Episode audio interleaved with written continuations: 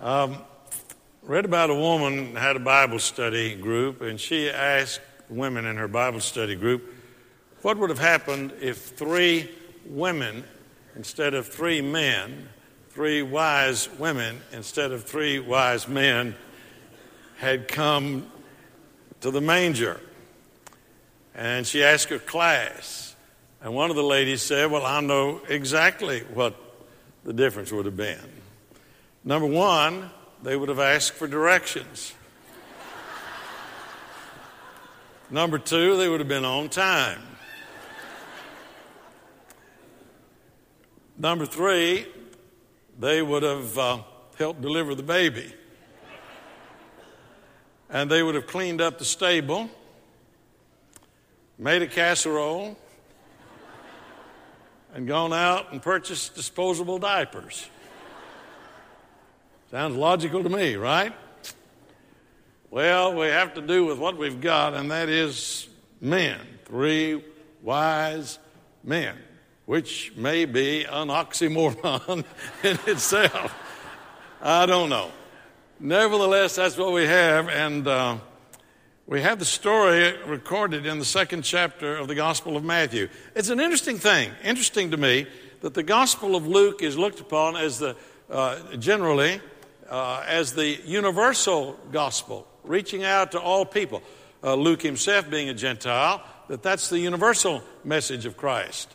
And that Matthew's gospel was primarily focused uh, to reach the Jewish audience. But isn't it interesting that in the announcement or in the account of the birth of Jesus, it is Matthew that shows us the universality of the appeal of Jesus. Wise men coming from a foreign land, not Jewish at all.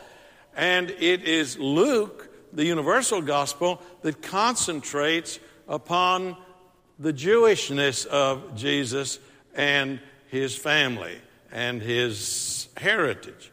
So, here in Matthew, second chapter of Matthew, and in your Bible, there in the book rack in front of you, it's page 956 and I'm going to read a portion of it. You've heard it before. Listen to it and let it be a picture in your mind. C.S. Lewis said, Words are not to be read, words are to be seen. You're supposed to create a mental picture. After Jesus was born in Bethlehem in Judea during the time of King Herod, Magi from the east came to Jerusalem and asked, Where is the one who has been born King of the Jews? We saw his star in the east and have come to worship him. When King Herod heard this, he was disturbed, and all Jerusalem with him. When he had called together all the people's chief priests and teachers of the law, he asked them where the Christ was to be born.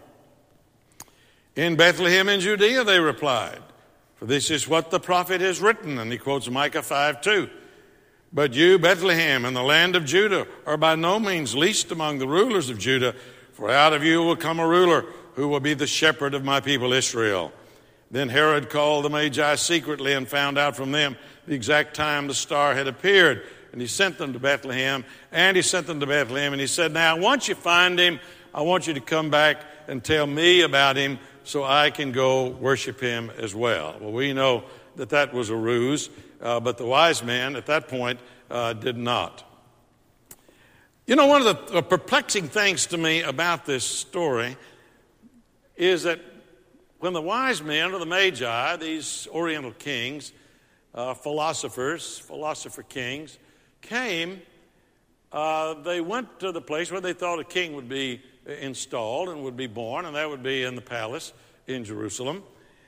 And uh, Herod, he was a horrible, evil man himself, uh, but he called the chief priests and the teachers of the law and asked them, and they told him, and he told them, the, the wise men that is, where they would find uh, the baby Jesus.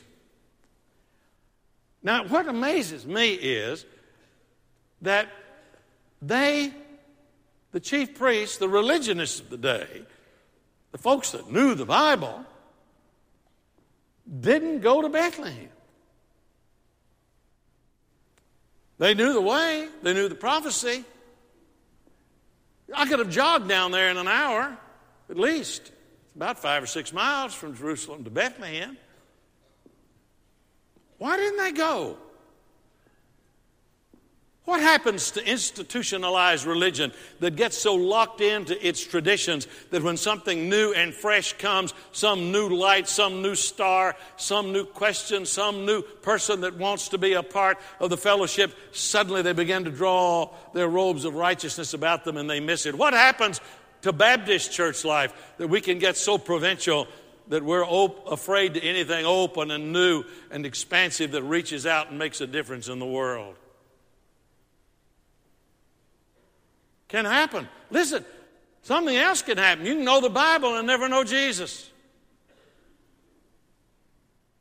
You can believe the Bible and not know Jesus. You can believe the Bible and not be a Christian. You're not saved by this book. You're not saved by the Bible.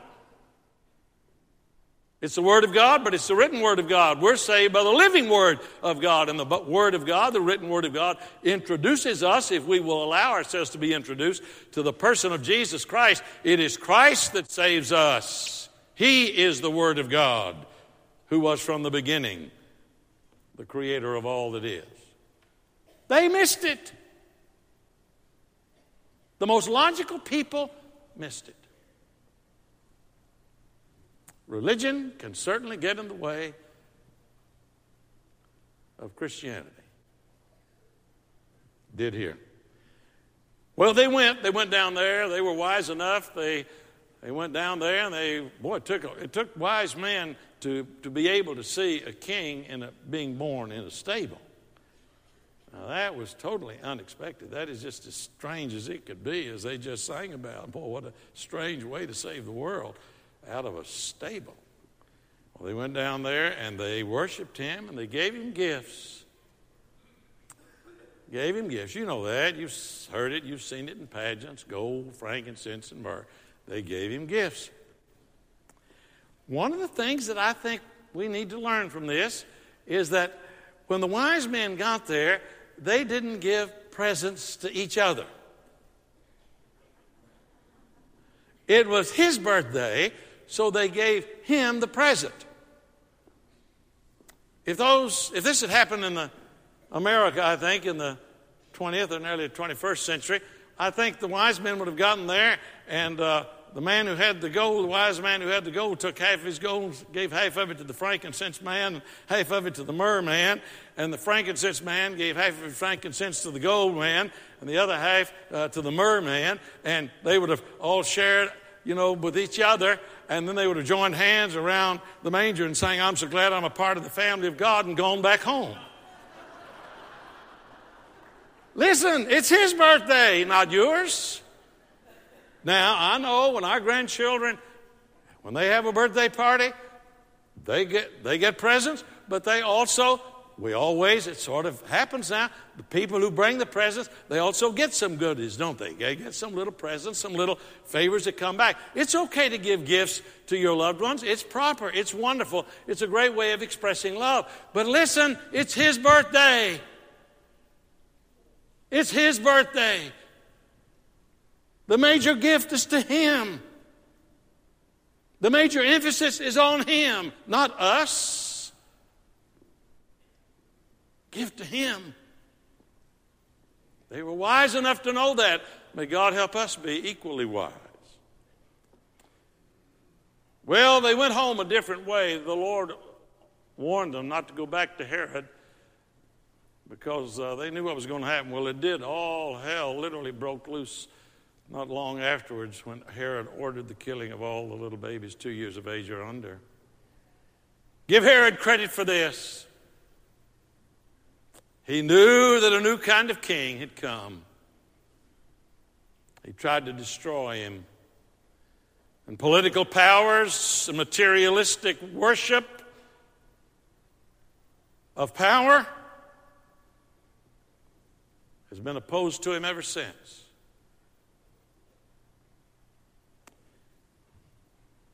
Civil disobedience. They disobeyed the king. Fourth chapter, uh, excuse me, the tenth chapter of the book of Matthew, Peter and John. No, I'm, I'm on, I'll come back there later. It's the fourth uh, chapter of the, gospel, of the book of Acts. Peter and John have been preaching, and they were arrested and they were brought into the Sanhedrin. The Sanhedrin didn't know what to do with them. They brought them in, and then they'd send them out and bring them back and send them back. And they said, uh, they ordered them to withdraw from the Sanhedrin. They kicked them out after they'd questioned them a lot because they were out preaching about Jesus. And uh, they conferred together, What are we going to do with these men? They asked. Everyone living in Jerusalem knows they have done an outstanding miracle, and we cannot deny it. But to stop this thing from spreading any further among the people, we must warn these men to speak no longer to anyone in this name. And what was the name we were talking about? The name of Jesus. You're not to do any more preaching in the name of Jesus. Then they called them, that is Peter and John, in again and commanded them not to speak or teach at all in the name of Jesus. But Peter and John replied, Judge for yourselves whether it is right in God's sight to obey you rather than God. We cannot help speaking about what we have seen and heard. What you need to recognize is that when Jesus came, he did not only come to bring peace to our hearts, He came to bring a sword. He came to be the great divider not only of time,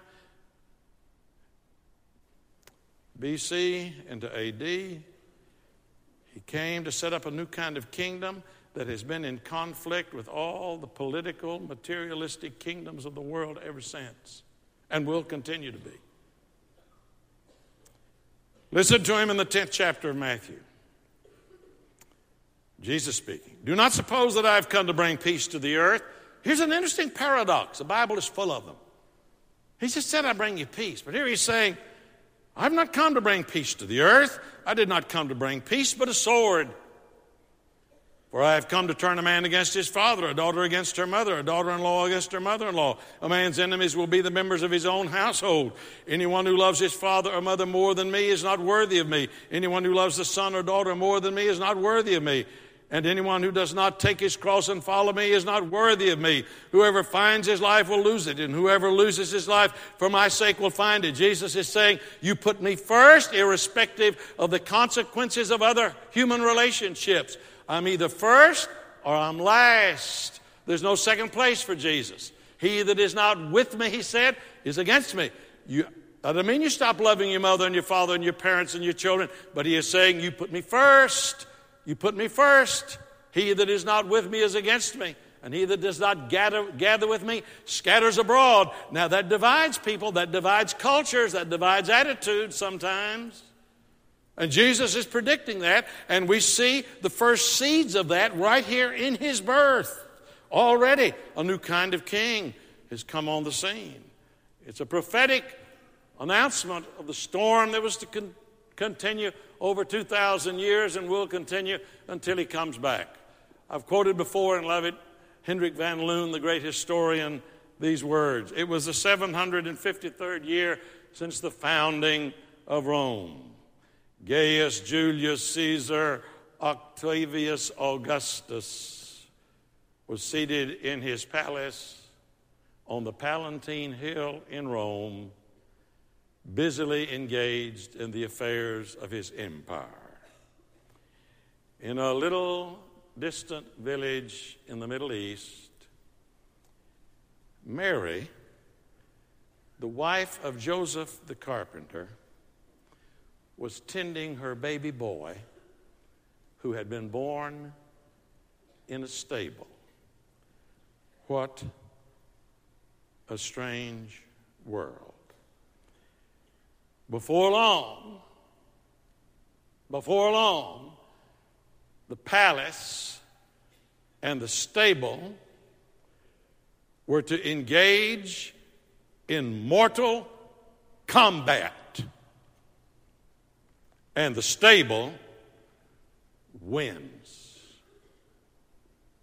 The stable always wins. Arnold Toynbee, the great historian, says the rise and fall of 21 great civilizations exegetes the text the wages of sin is death. All of the political kingdoms of the world are based upon what? Power and control. Getting, not giving. The kingdom of God is based upon love and service giving and not getting. That's why the kingdoms of this world, whether they are political kingdoms in our land or anywhere else, is based upon power. Jesus' kingdom is based upon love. My kingdom, he said, is not of, uh, not of this world. It's not like this world. It's different. It's a different kind of kingdom. And the Western civilization will someday pass away. America will someday pass away. All the kingdoms of this earth shall someday pass away. But the kingdom of God shall be from everlasting to everlasting. Rome is in ruins. Plato's academy is dissolved. The golden age of Greece is in the dust. Aristotle and Socrates and Plato's schools have all been let out. And only the kingdom of our Lord and of his Christ still lives and reigns forever and ever and ever and ever. Amen.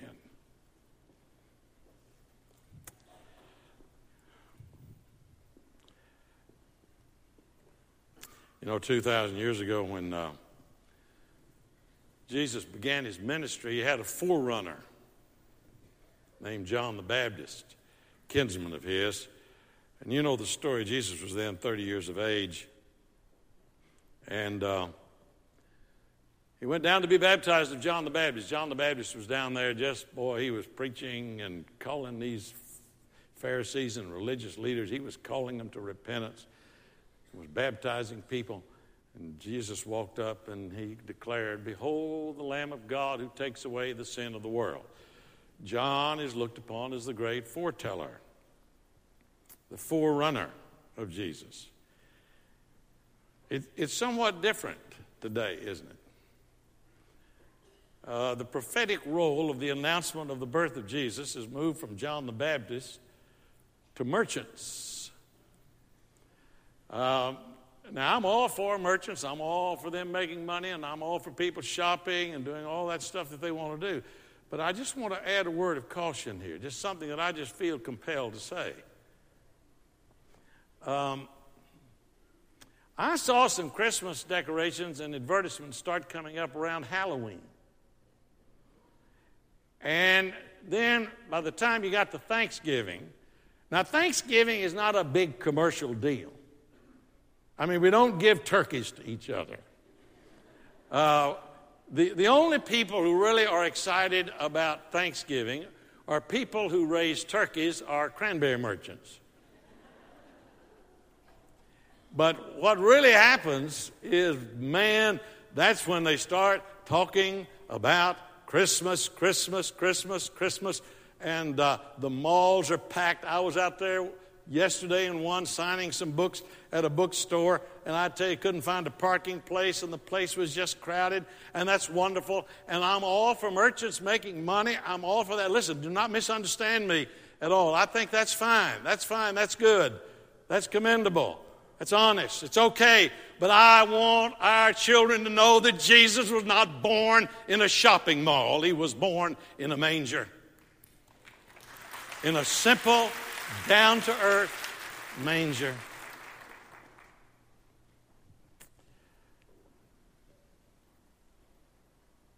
You know, I don't believe God sent his son into the world to make us wealthy. I don't believe the great God of the ages sent his son into the world to make us comfortable. Both of those may happen as byproducts.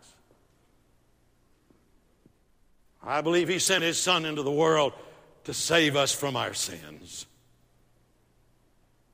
He didn't come here to just save us a few dollars.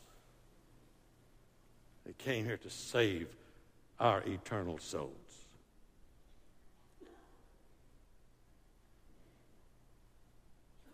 William Sangster is a renowned Methodist minister in American life. And he told a story that just grabbed me years ago. He was at a big convocation of a sort, like the Southern Baptist Convention. There was a big religious affair of some kind, and uh, Mr. Sangster is a renowned preacher himself, pastor, and he was there, but he was not on the platform. He was seated in the, seated in the congregation. But on the platform, they had a lot of religious dignitaries, and they had on their robes and their regalia.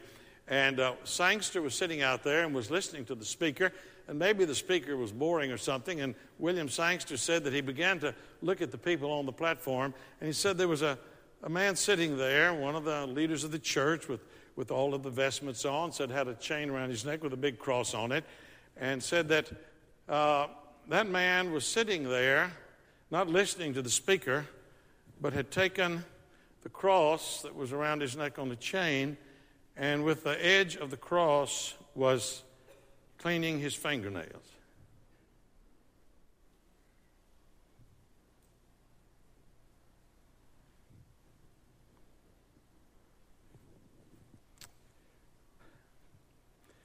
I really don't believe he came here to clean our fingernails. He came here to clean our spirits and our souls and our attitudes and our desires. He's not a manicurist. He's a redeemer reaches down into the depths of all the dirt in our subconscious minds, and He cleanses that by His forgiving grace.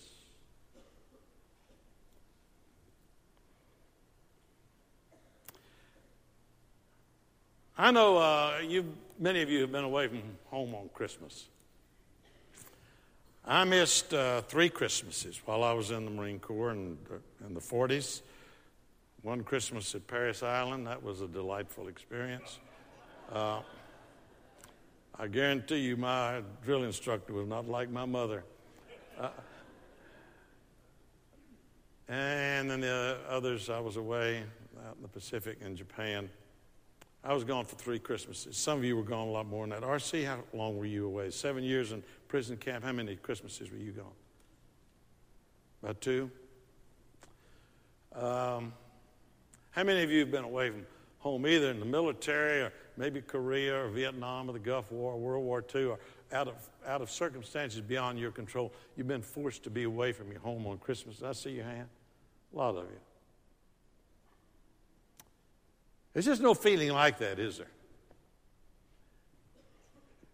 And I've thought back on it. I've reminisced a lot during the last couple of weeks about Christmas and what were the most important. Uh, you know, I can only remember two gifts out of my childhood that I was given. I know I was given a lot of gifts. Although it was during the Depression, and, but I didn't know we were having a depression. But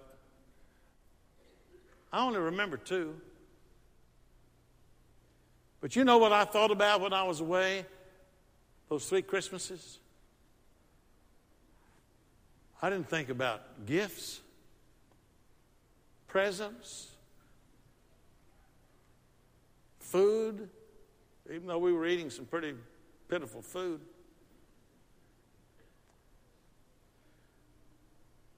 You know what I missed? I missed being hugged. And loved. People putting their arm around you. Good to see you, Buckner. I don't remember missing a thing a thing, a thing, a thing. I missed being in an atmosphere of love and acceptance and compassion.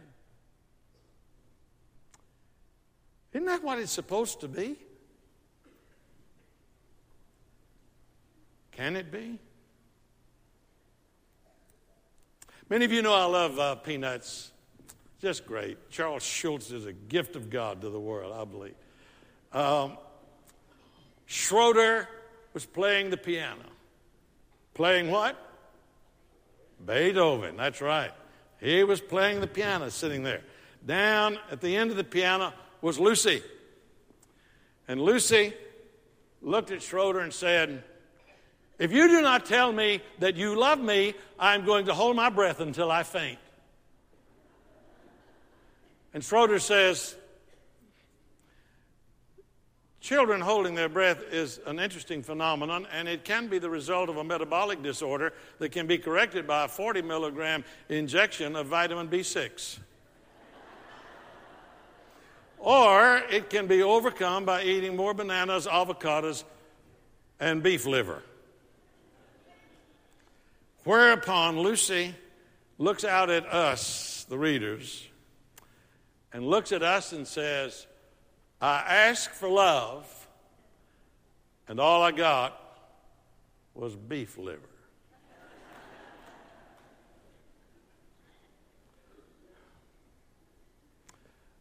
God help us not to give beef liver at Christmas. That's no substitute for love. No substitute at all.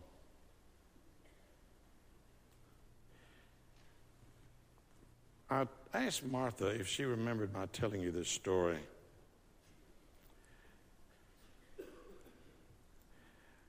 And she said, I don't think I've ever heard it. Now, Martha's heard, she's heard more sermons from me than she wants to remember. thousands and thousands of them. And, and uh, but she may not have been here. I think I told it, excuse me, once 30 more years ago. But I got to thinking about what, what does Jesus, what does Jesus really want? On his birthday? You know, I really don't think he cared very much about whether they got gold and frankincense and myrrh or not. Those are pretty cold things to me. I know they were important to Mary and Joseph. You know what I think he wanted? I think he wanted to be held and kissed and loved.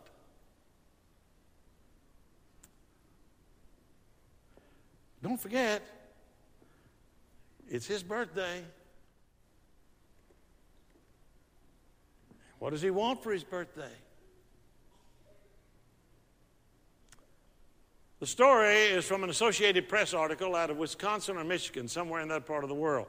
It was over 30 years ago. Associated Press article about a house that caught on fire, and a woman in the house uh, was began to grab some of her uh, belongings, got a candelabra or two and some silver and one thing or another, and was trying to get it out before, and the fireman got there and said, Lady, you got to get out, you got to get out. So she grabbed some more things, things, and things, and she got out of the house, and the place was just ablaze, and the firemen were pouring water on it. But uh, she was standing there, and all of a sudden, as the house was burning, she was holding on to all of that stuff. Suddenly, she screamed, and you could have heard her a block or more away. My God, my God.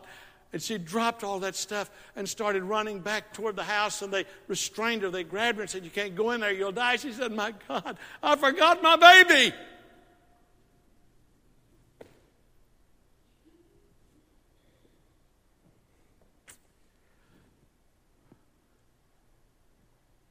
Don't forget the baby. Gather up all that stuff and forget the baby. Well, you've heard it. A bell is no bell till you ring it, and a song is no song till you sing it. And love was not put in your heart to stay, for love is not love till you what? Give it away. You know what he wants from you today? He wants you to, he wants you to give yourself to him. That's what this invitation is for you to come and say, I love him. You may want to join some other church in this city. We'll help you do that. That's not the important thing. The important thing is that you say to Jesus, I love you. That's what he wants from you on his birthday. Maybe you'd rededicate your life. And by rededicating your life, be saying that. Don't forget the baby. Don't forget love.